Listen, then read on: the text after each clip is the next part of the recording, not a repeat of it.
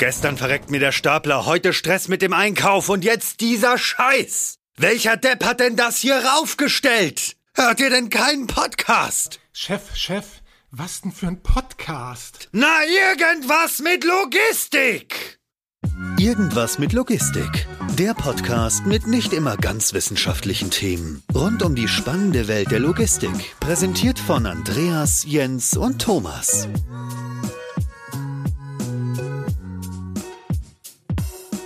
Moin zu einer neuen Folge von Irgendwas mit Logistik und heute einer ganz speziellen Folge Irgendwas mit Logistik, denn ich bin heute allein hier und stelle die Fragen und habe zwei Gäste. Einer etwas bekannter, schon aus Funk und Fernsehen, der andere neu hier bei uns im Format.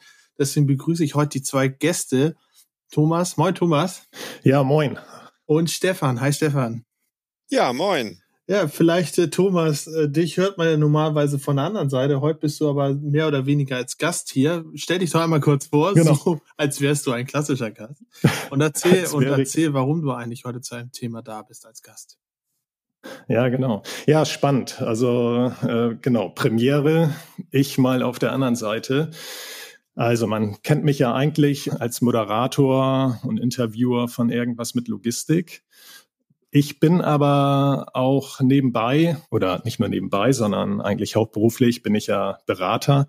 Ich bin seit Anfang diesen Jahres bin ich freiberuflicher Berater, aber eigentlich gar nicht mal so dieser klassische Berater, obwohl ich auch klassische Projekte mache, auch aktuell. Aber ich sehe mich eigentlich mehr so als Sparringspartner und sogenannter Logistikcoach. Und ich möchte quasi aus dieser typischen klassischen Beratung möchte ich etwas anderes machen, wo wir sicherlich eben gleich noch im Folgenden drauf zu sprechen kommen. Also das ist mein Hintergrund. Siehst du das auch so, Stefan? Und wer bist du eigentlich? Ja, also ich bin Stefan Pruchniewski. Ich bin Gesellschafter und Geschäftsführer der Firma Wechselwerk. Wir sind eine Unternehmensberatung, die seit 8 Jahren existiert und haben den interdisziplinären Fokus. Von daher ist genau das, was Thomas auch gesagt hat, für mich ein spannendes Thema, interdisziplinäre Projekte in der Logistik. Ich habe bisher die Rolle gehabt, dass ich entsprechend eine Leitung von technischen Logistikprojekten oder eine Begleitung dieser Projekte gemacht habe. Mein roter Faden in der Richtung ist, dass ich seit 20 Jahren irgendwas mit Logistik mache. Ich habe angefangen bei der Firma Quelle und habe dort fast 20 Jahre die entsprechenden Projekte geleitet, war hinterher Logistikplanungschef.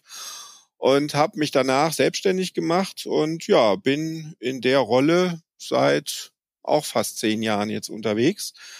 Außerdem bin ich Vater von 4 Kindern, kenne mich daher auch auf dem Gebiet mit Logistik ziemlich aus.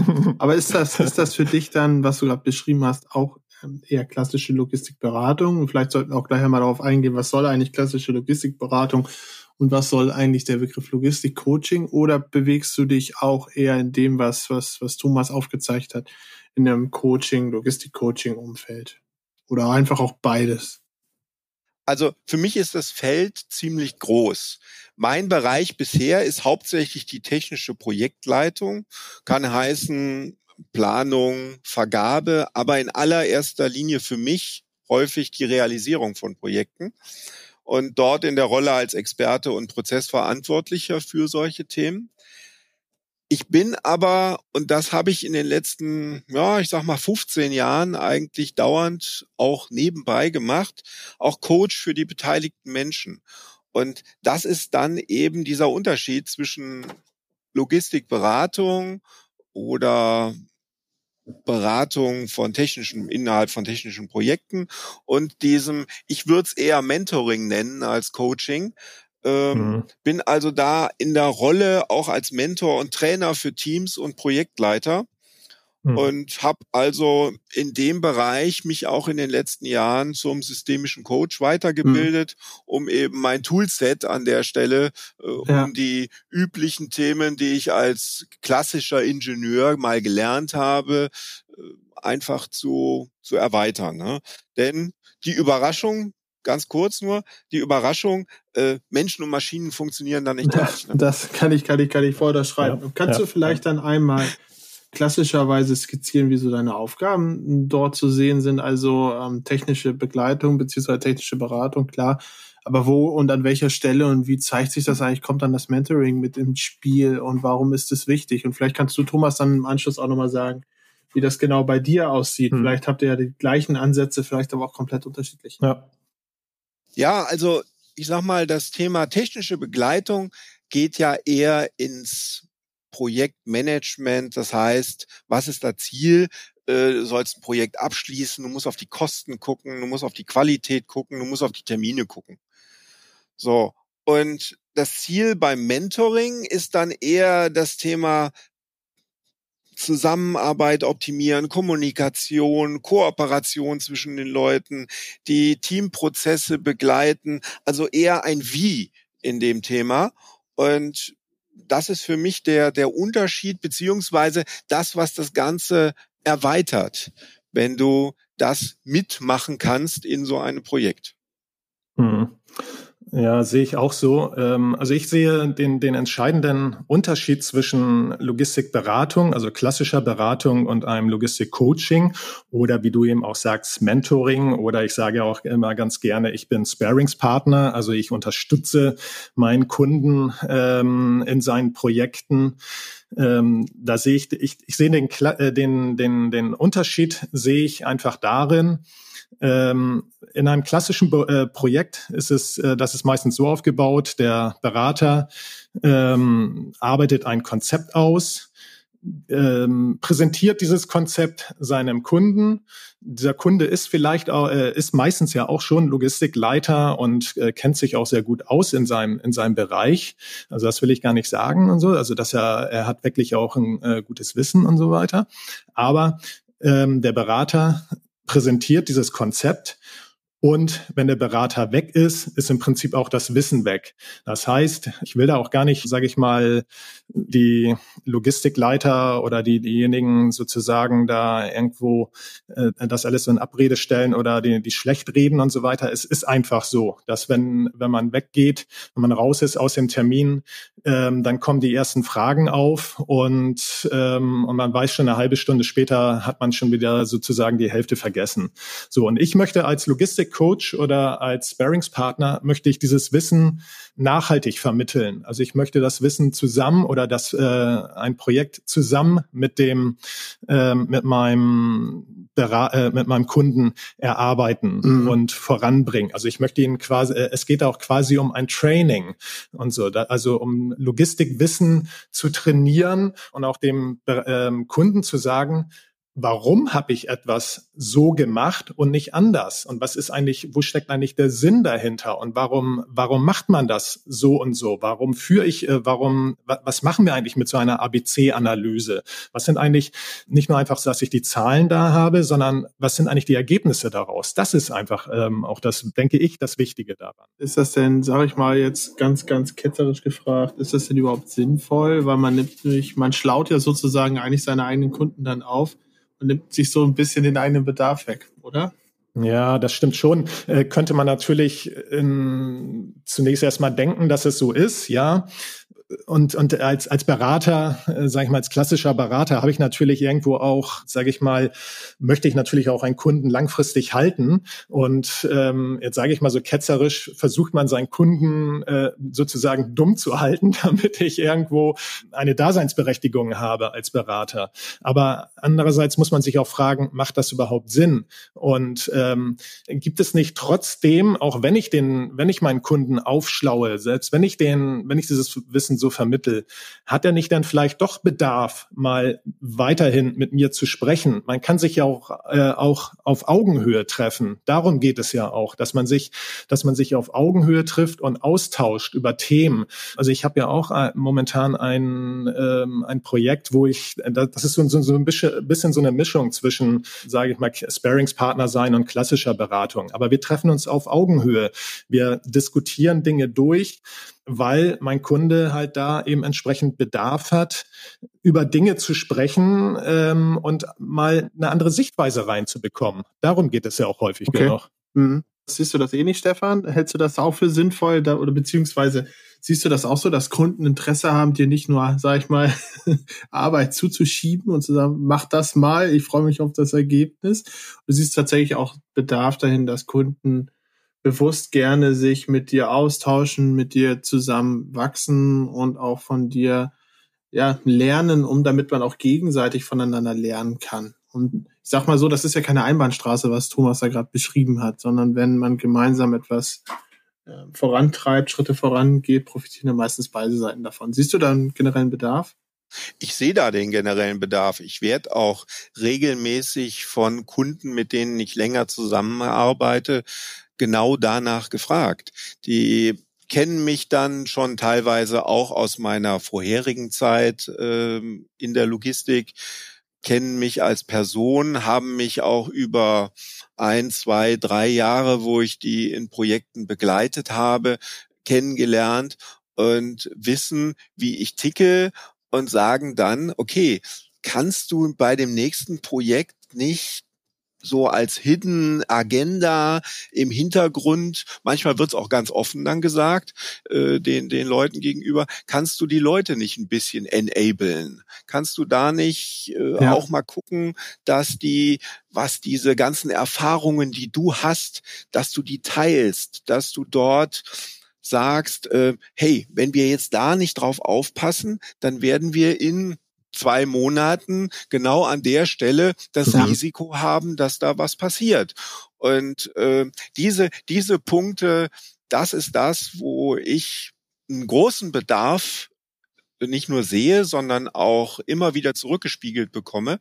Ich sag mal, vielleicht ein bisschen anders als Thomas, der wo ich jetzt so raushöre, der macht stark dieses Konzeptthema und bin ich ja viel stärker in dieser Realisierungsbegleitung. Und da ist das Thema des Erfahrungswissens, wenn du so im Nacken gehen dir die Haare hoch bei irgendeinem Spruch von irgendeinem Operativen und du weißt, oh, ja. Da ist irgendwas im Busch und wenn du das dann einem jungen Projektleiter rüberbringen kannst und sagen kannst, hey, da müssen wir nochmal nachgucken, da müssen wir nochmal nachhorchen, lass uns mal reden und so weiter, dann ist es was ganz anderes, als wenn das so unter den Tisch fällt und du hast dann 2 Monate später im Team jemanden, der dagegen arbeitet. Aus welchen Gründen auch immer.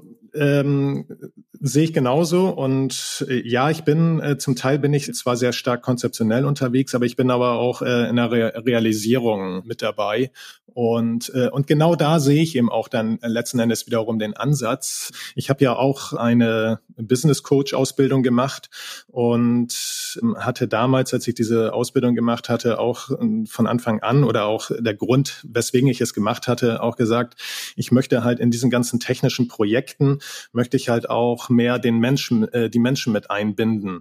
Gut, jetzt sagt natürlich der klassische Berater, wieso, das mache ich doch auch. Jein, sage ich mal so. Also es wird häufig eben, finde ich, so in den klassischen Projekten mehr auf die Technik geschaut. Was kann die Technik? Die Technik muss die und die Leistungsmerkmale haben und so weiter und fertig ist. Und hier nehmt hin und arbeitet da gefälligst mit.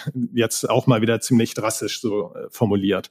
Und ich finde, da muss man einfach dann auch häufig genug die Mitarbeiter mit berücksichtigen. Und mit diesen klassischen Business-Coach-Methoden, finde ich, kann man das sehr gut machen, dass man da eben auch gerade, wie du sagst, eben so diese Befindlichkeiten, die auftauchen in so einem Projekt, also die irgendwelche Ängste, Berührungsängste, die hochkommen und so weiter und so fort, dass man auch damit rangeht. Also mit entsprechenden Coaching-Methoden, aber eben auch mit der entsprechenden Erfahrung, die man sozusagen in den Jahren aufgebaut hat.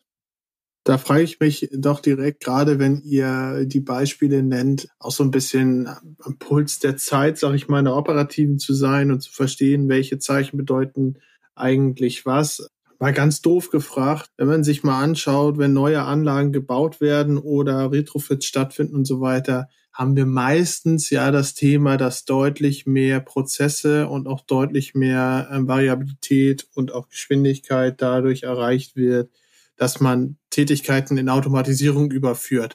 wird dann der Mensch eigentlich, auf den ihr so ein bisschen, sage ich mal, mit dem Ansatz abzielt, neben dem klassischen technischen, wird er dann unwichtiger, wird er wichtiger, ist dann vielleicht nicht gerade der klassische Weg, primär auf Technik zu schauen, auf Automatisierung zu schauen, vor dem Hintergrund der richtige? Oder habe ich jetzt, sage ich mal, eine konzentriertere Anzahl an Menschen, an Kollegen, die ich deutlich mehr enablen, wie du das so schön gesagt hattest, Stefan, enablen muss, als ich es beispielsweise bei einer rein automatisierten Anlage, manuellen Anlage habe. Ich würde sagen, der Mensch, der es oder die Menschen, die Mitarbeiter sind umso wichtiger, je mehr automatisiert wird. Also zumindest diejenigen, die, also wir werden ja, sage ich mal, auf einen gewissen Zeitraum gesehen, werden wir keine menschenleeren Lager vorfinden, sondern es werden immer noch Menschen dort tätig sein und nicht gerade. Das würde ich nicht unterschreiben. Ja, okay. Ist halt gut, es gibt ja schon auch Ansätze wie bei JD.com, die ein menschenleeres Lager haben. Da gebe ich dir recht. Und es gibt auch immer mehr Robotik und so weiter. Aber es wird trotzdem, sind ja, also zumindest hier in Europa oder in Deutschland, sieht man ja immer noch trotz Robotik sehr viele Menschen rumlaufen im Lager. Und ich glaube, dass dann auch gerade in diesem Zusammenhang es wichtig ist, die Menschen mitzunehmen. Aber die würdest du ja nicht coachen. Du würdest ja nicht auf der Fläche stehen und Kommissionierer, warum nicht? VerpackerInnen sagen, wo jetzt beispielsweise der Sinn hinter der ABC-Analyse ist, die du gefahren hast. Nee, das nicht. Das sind dann natürlich ganz andere Themen, die ich dann anwenden würde. Also was da würde beispielsweise? Da würde es jetzt natürlich dann darum gehen, also nicht um das Konzeptionelle an sich und weil so eine ABC-Analyse sehe ich dann auch wieder eher technisch, sondern da geht es natürlich darum, versuchen, gerade wenn so ein Kommissionierer irgendwo, sag ich mal, vielleicht auch, wie ich vorhin schon mal sagte, Berührungsängste mit der Technik hat und so weiter, dass man da mit diesen klassischen Coaching-Ansätzen rangeht und versucht, mit dem Mitarbeiter, mit dem Menschen zusammen etwas zu erarbeiten, dass er sich trotzdem da in dieser Welt sozusagen zurechtfindet und wohlfühlt und sich vielleicht und nicht abgehängt fühlt von der Technik. Das ist ja auch häufig so der Fall, dass gerade auch, sage ich mal, ältere Mitarbeiter sich dann auch irgendwann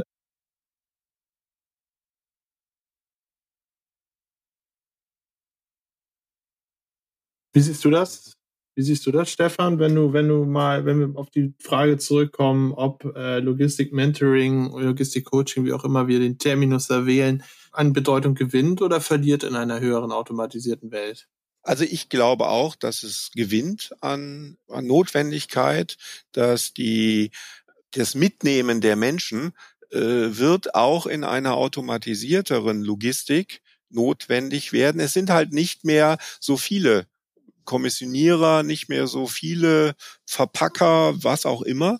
Aber du wirst immer Menschen in diesem System drin haben, weil du nicht alle Prozesse aus meiner Erfahrung heraus so automatisieren kannst, weil die Flexibilität, die Logistik aufgrund der Veränderung, die im Handel und auch in anderen Bereichen der Logistik im Tagesgeschäft auf uns zukommt, die braucht Flexibilität und die braucht deswegen auch immer wieder Prozesse, wo noch Menschen mit drin sind.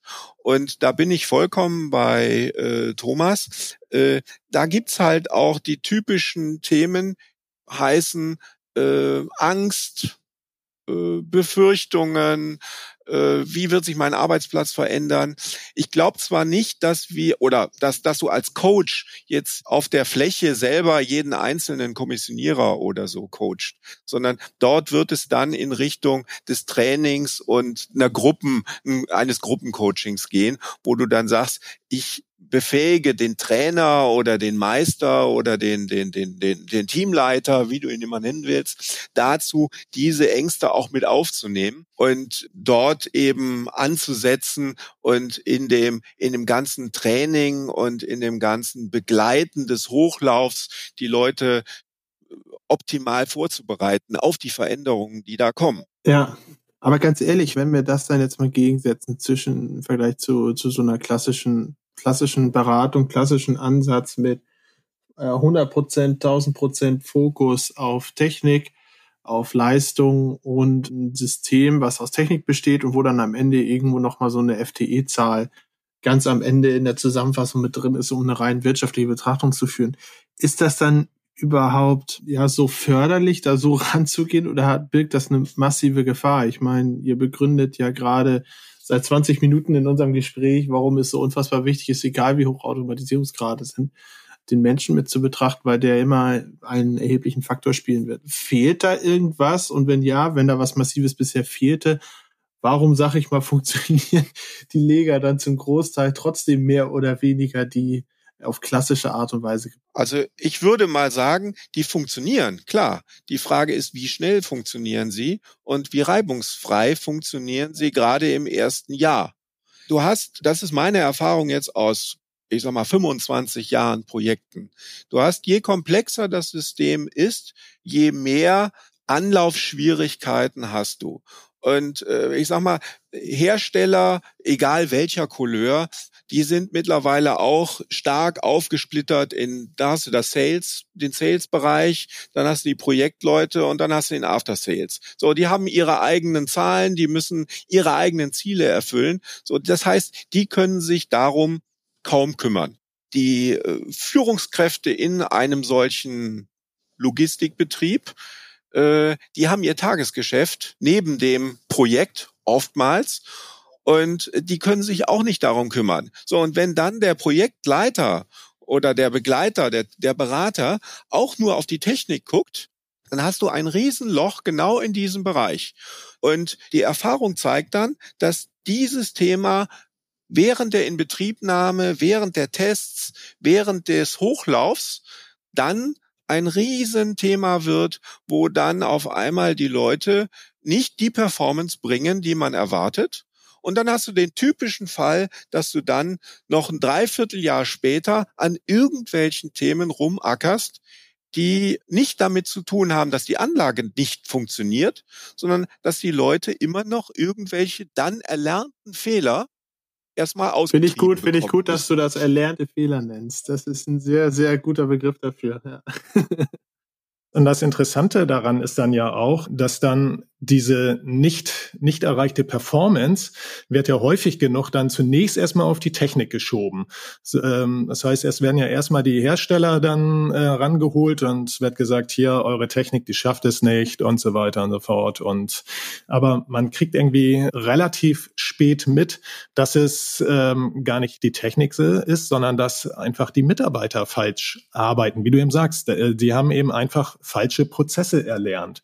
Und es ist eben so, natürlich ist es so, Jens, wie du sagst, die meisten Projekte gehen durch und scheitern nicht, sondern das Ziel wird irgendwann erreicht. Aber es schaukelt sich dann halt irgendwann und irgendwie zurecht und mit einem enormen Reibungsverlust, so wie Stefan eben sagte. Ja, und was ich mich dann frage, ganz ehrlich, seid ihr eigentlich dann für so einen Job die richtigen Leute? Weil ich denke mir gerade, eigentlich brauche ich dann ja jemanden, der klassische Ingenieur-Skills mitbringt, um halt überhaupt sowas verstehen zu können, worum es eigentlich für dich gerade geht. Technisch, prozessual, IT-seitig. Aber dann brauche ich ja mehr oder weniger einen Sozialwissenschaftler, einen Psychologen, einen Lehrer oder Lehrerin und muss das alles am besten in eine Person kippen, damit ich nicht mit 5, 6 Leuten auf der Baustelle stehe, um dann jeweils eine Person zu coachen. Ist das überhaupt realistisch oder eine Utopie, dass man das alles eigentlich abbilden kann? Ja, aber deswegen die Kombination. Ich habe meinen technischen Hintergrund. Ich bin seit über 23 Jahren in der Logistik tätig als Berater oder in beratenden Funktionen. Und ich habe eine Ausbildung als Business Coach gemacht. Das heißt, ich habe auch sozusagen irgendwo mir die Fähigkeiten angeeignet und auch erlernt, die Menschen auf Menschen einzugehen und auch das mit zu berücksichtigen. Und genau diese Kombination, finde ich, macht es dann aus, dass ich natürlich sowohl das Technische im Hintergrund habe und ich weiß auch, wie ein Prozess funktionieren muss und wie er richtig funktionieren muss, Aber ich erkenne dann vielleicht auch, warum der Prozess nicht so funktioniert. Und ich weiß dann auch, es bringt jetzt nichts, den Mitarbeiter da zurechtzustutzen und sagen, du musst das jetzt so und so machen und so weiter und vielleicht noch mit einer Abmahnung oder sonst was drohen oder so. Das bringt überhaupt nichts. Dann machen die Mitarbeiter erst recht dicht und machen nur noch Dienst nach Vorschrift und oder sonst was. Ja, ist so. Oder die Krankenquote, die geht nach oben, weil er sagt, hier, ich werde gemobbt oder sonst was. Da ist es, finde ich, wichtig, mit diesem entsprechenden Fingerspitzengefühl reinzugehen. Und dann, so wie Stefan schon sagte, vielleicht bin ich es nicht, der jetzt den einzelnen Kommissionierer dort versucht zu coachen, zu trainieren oder so, sondern es geht dann auch ein Stück weit darum, quasi die Führungskräfte dazu fit zu machen. Also denen auch dann weil die haben ja jeden Tag damit zu tun und den Führungskräften quasi Methoden an die Hand zu geben und zu sagen, mach es so und so, geh in die und die Richtung. Da bin ich mal gespannt, ob Stefan das auch so sieht oder ob bei Stefan primär seine langjährige Berufserfahrung plus die 4 Kinder sind, die hat sogar Team sozusagen, dass das gesamte Paket an Skills mitbringt, um das mitzugehen. Oder fühlst du dich auch aus so einer Mischung Lehrer, Sozialarbeiter und Techniker? Ich fühle mich genauso wie Thomas in dieser Mischung. Ich habe ja nicht umsonst, auch deswegen in den letzten 3 Jahren, also 2 Jahre davon, dieses Thema Business Coach. Bei mir heißt es systemischer Coach. Es ist nichts großartig anderes zusätzlich gemacht, um mir eben dort die Tools, die ich bis dato mehr aus der Erfahrung heraus und aus meiner Arbeit als Führungskraft mitgebracht habe, um die einfach zu verbessern, um dort noch ein paar zusätzliche zu lernen. Und das hat mir wirklich geholfen. Ich sag mal, ein schöner Spruch, den ich von meiner Kollegin, die Psychologin ist, deswegen in dieser Unternehmensberatung mit interdisziplinärem Anspruch, machen wir da eine ganze Menge in der Richtung, auch vom Austausch her. Einen schönen Spruch, den ich da gelernt habe: Information is not instruction. Das heißt, als Ingenieur bist du häufig dabei zu sagen, habe ich doch aufgeschrieben, ne? Habe ich doch hier super Formblatt, ne? Die Zahlen und so, ne? Ja, aber der Mensch ist halt da an der Stelle. Das ist dieses typische, die Information, die ich dir gebe, die kommt bei dir irgendwie an. Und das kann heute so sein und morgen so. Und deswegen muss ich das extrem voneinander trennen. Und da bin ich vollkommen bei Thomas. Das ist ein Thema, was zum Projekt dazugehört. Und es ist auch zusätzlich dieses ganze Thema, dass du die Leute, die in dem Projekt dann wachsen, die haben beim nächsten Projekt dann eben auch zusätzliche Skills, bei denen geht dann auch hinten mal das Nackenhaar hoch, weil sie schon gehört haben, hey, boah, da kommt wieder sowas, ne? Und dann haben sie gegebenenfalls auch die Chance, darauf zu reagieren, weil sie es in der Praxis mit mir schon mal gelernt haben. Das ist was völlig anderes, als wenn du das in dem theoretischen Unterricht oder so, ne?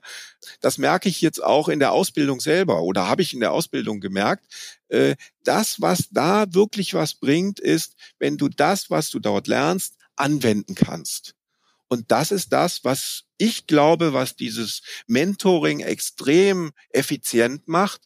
Die Leute, die dort von mir begleitet werden, die haben wirklich Training on the Job, lernen in der Praxis genau an Beispielen, die sie angehen, wie sie auf was reagieren können. Ist es denn so, dass bei dir beispielsweise, jetzt Stefan speziell, sind das dann eher Leute, die wirklich ganz neu in den Job kommen, von der Uni kommen und dann sozusagen, sag ich mal, das Fingerspitzengefühl, das Feingefühl dazulernen müssen? Sind das Leute, die sehr viel Erfahrung haben und merken, gerade weil ich viel Erfahrung habe, an der und der Ecke fehlt mir was, da brauche ich Unterstützung? Oder sind das Leute, die primär dann im ersten Schritt sagen, pass auf Stefan, ich habe echt keine Zeit, mich um das und das zu kümmern, wir kennen uns, ich brauche externe Unterstützung, aber am besten behelligst du mich so wenig wie möglich und dann entwickelt sich aber nach und nach so ein Sparing, so ein Mentoring. Wie nimmst du das in der Praxis denn wahr? Alles drei. Ich habe junge Leute, die mehr oder weniger so mit frisch von der Uni vielleicht nicht, aber die ersten 3 Berufsjahre gehabt haben und dann ein großes Projekt mitleiten sollen. In der Mitte. Da wäre ich ja perfekter Fang für dich. Genau. Die dann einfach ihre Erfahrungen, die sie sonst wirklich mit blutigen Nasen bezahlen, ne, wo sie quasi von mir begleitet werden. Ich vergleiche das immer gerne mit Radfahren.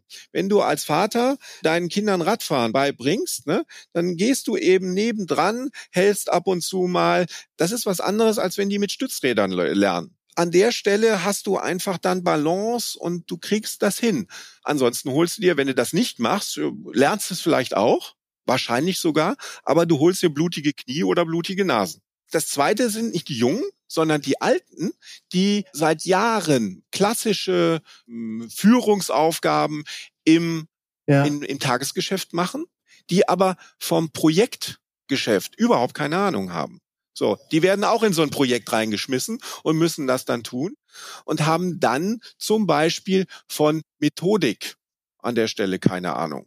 So, da kommt dann das Thema Methodik mit rein. Aber dort musst du einem älteren Menschen ganz anders gegenüber agieren als Coach, als zum Beispiel einem Jüngeren.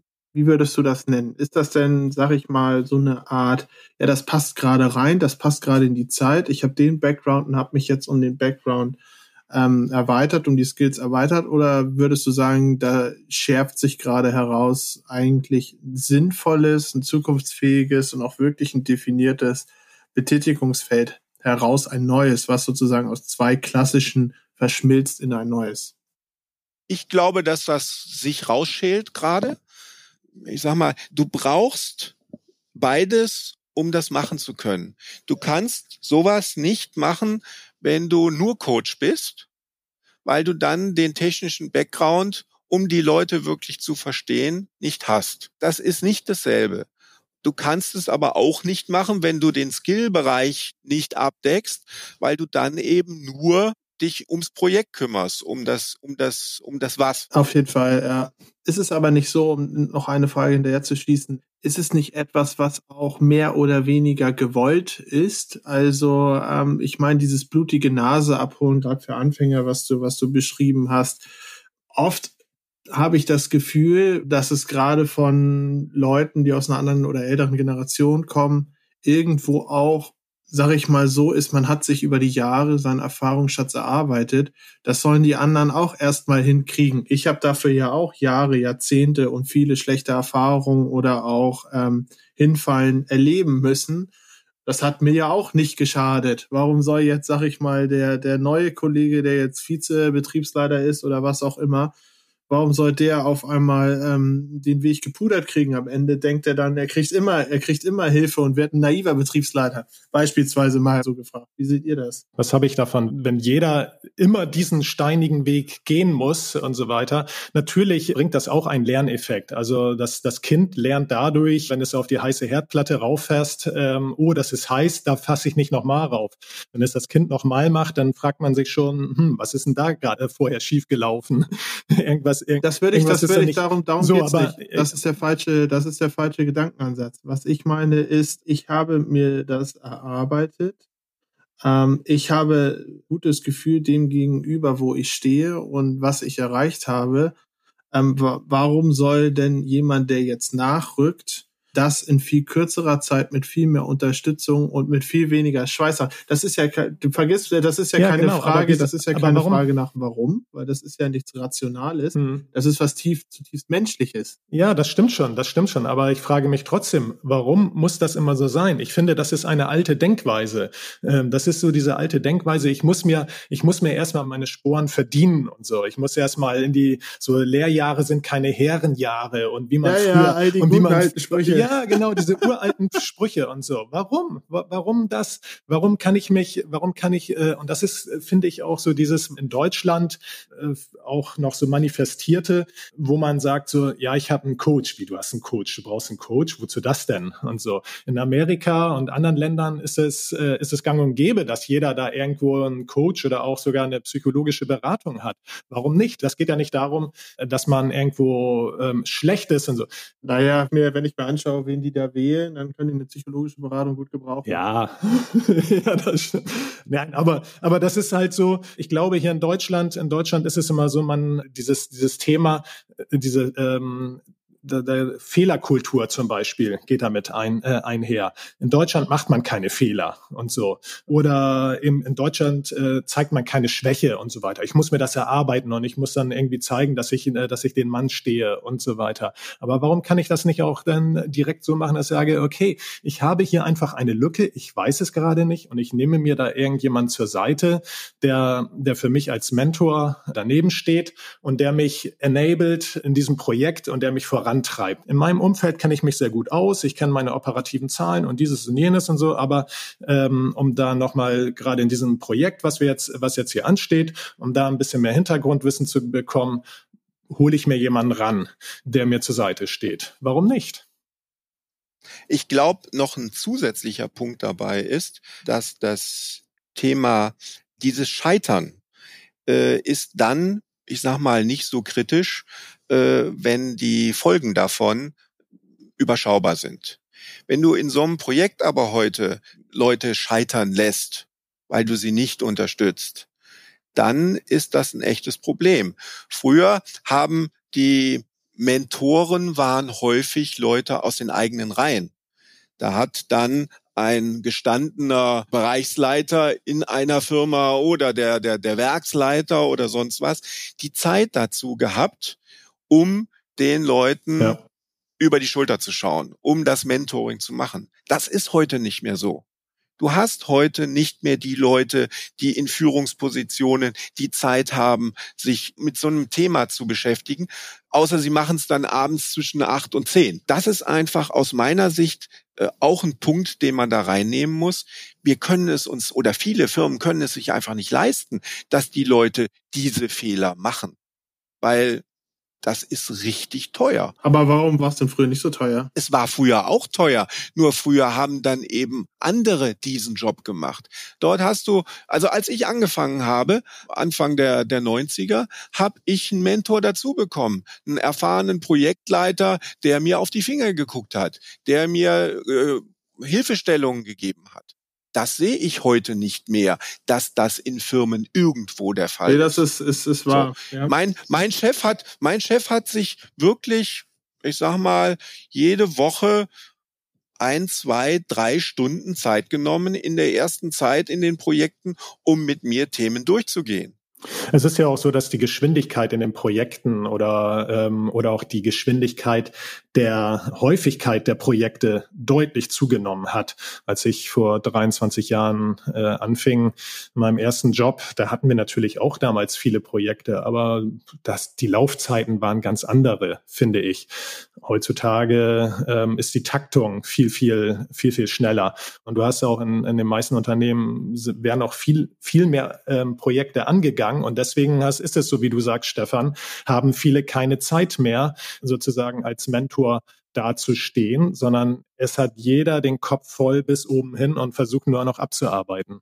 Aber ich mal kurz dazwischen gefragt, hat man wirklich keine Zeit dafür oder sieht man einfach die Notwendigkeit nicht so hoch priorisiert? Und wenn die Notwendigkeit nicht so hoch priorisiert ist, warum sollte man sich dann entscheiden, jemanden von außen reinzuholen?